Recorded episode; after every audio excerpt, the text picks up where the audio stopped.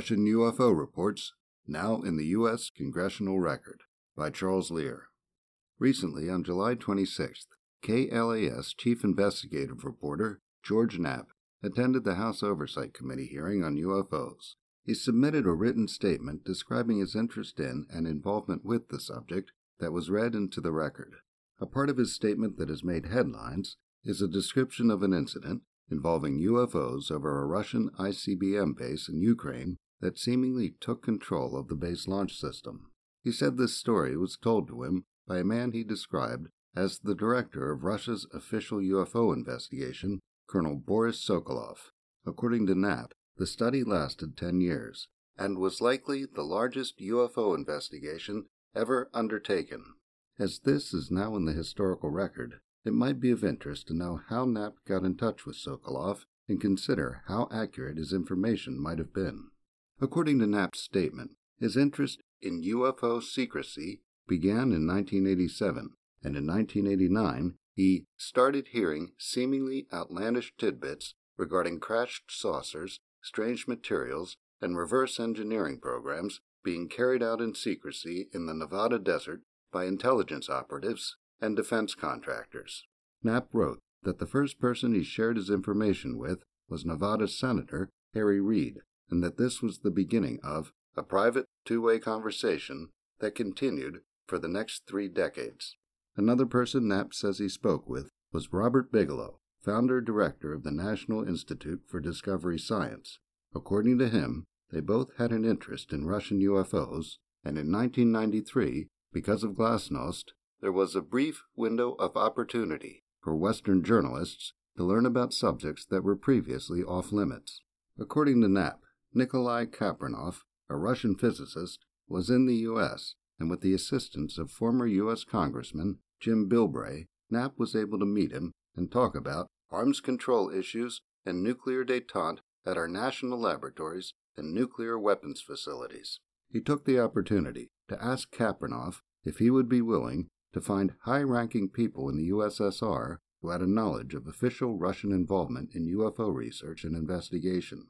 He was willing, and after eight months, with an itinerary and an official invitation from Moscow, Knapp left for Russia along with two colleagues.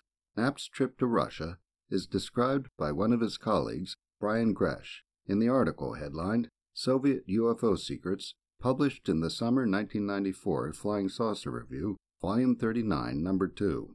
According to editor Gordon Creighton, the article first appeared in the October 1993 MUFON UFO Journal.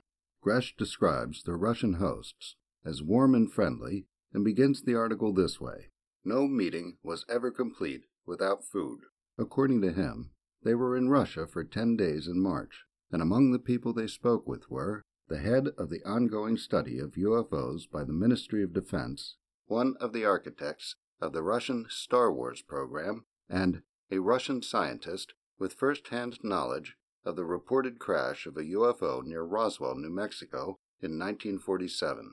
Gresh describes them meeting Kapranov during a lecture tour he was on in the U.S. and learning that he and his fellow scientists, as well as members of the KGB and military, had talked among themselves about the UFO subject for years. Gresh and Knapp who teamed up to produce a series of UFO documentaries, UFOs, The Best Evidence, set Kapranov up in Moscow with an office and a salary, and asked him to find whatever hard information he could. Their initial thought was that they might be able to find information about American UFOs that the Russians had that might be under lesser security constraints than the same information in the U.S. According to Gresh, in their search for a treasure trove of UFO secrets, retired Russian Colonel Boris Sokolov was one of the bigger gems. Sokolov is said to have run a 10 year official study of UFOs, and according to him, the entire Soviet Union became one gigantic UFO listening post after an order came down from the Ministry of Defense that every military unit was to report all UFO sightings. Sokolov said there were 40 cases of military pilot UFO encounters. According to him, they were initially commanded to pursue and shoot all UFOs, but after three crashes and two pilot deaths, they were told to avoid engaging with them. He said the pilots reported that the UFOs seemed to know how far to push the Soviet aircraft to where the pilot would lose control and they saw them as a threat. Sokolov explained that the military was interested in UFOs as a possible source of advanced technology that could give them an edge against Russia's adversaries. According to Gresh, October 5, 1983, is a date Sokolov will long remember. Gresh then relates this story as told by Sokolov.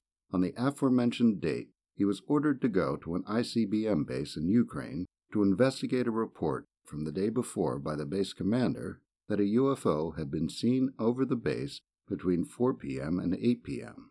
During this period, the lights on the control panel lit up and the launch codes were enabled. They got an order to prepare to launch, and fortunately they didn't. According to Gresh, six years later, in the Soviet Military Review, Soviet military leaders made an argument that the Soviet Union should exchange information with the West in order to prevent a UFO triggered nuclear exchange. Another person Gresh says they spoke to was Ramily Avramenko, a scientist who worked on Russia's version of SDI. Gresh says that Avramenko had a security clearance level so high that, for much of his life, he couldn't use his real name when publishing papers. According to Gresh, he told them that by exchanging information with aliens, a plasma beam weapon was developed, which he referred to as the weapon of the aliens. Gresh speculates that it was quite likely that Russian spies were in New Mexico in 1947 due to the atomic research going on there. He says that the next person they interviewed made it seem apparent that, even in the 40s, the Russians weren't buying the weather balloon explanation being proffered to the American people at that time by the U.S. military. Gresh identifies that person as Valery Burdakov and says he told them about his acquaintance with the founder of the Russian space program, Sergei Korolyov, who, knowing of his UFO interest, confided in him and told him a story.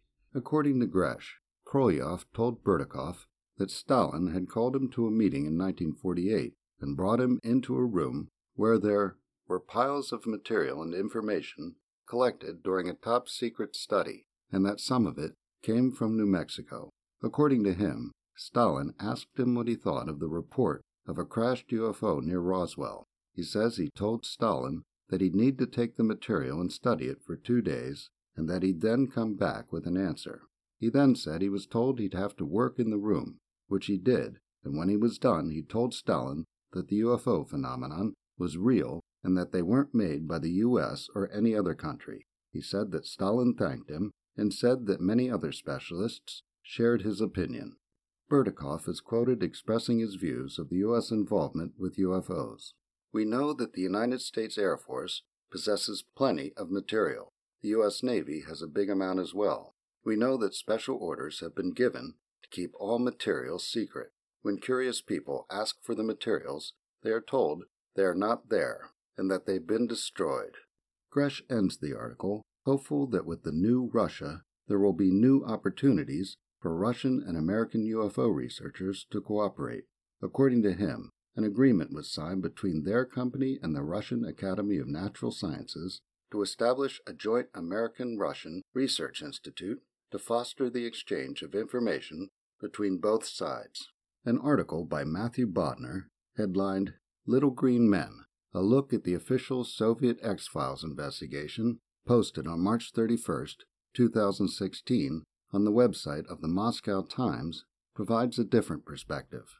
According to Bodner, the largest official Soviet UFO investigation was managed by the Defense Ministry and Academy of Sciences, was known in government circles as the Network, was started in 1978, ran for 13 years, and was headed by astrophysicist Yuli Platov.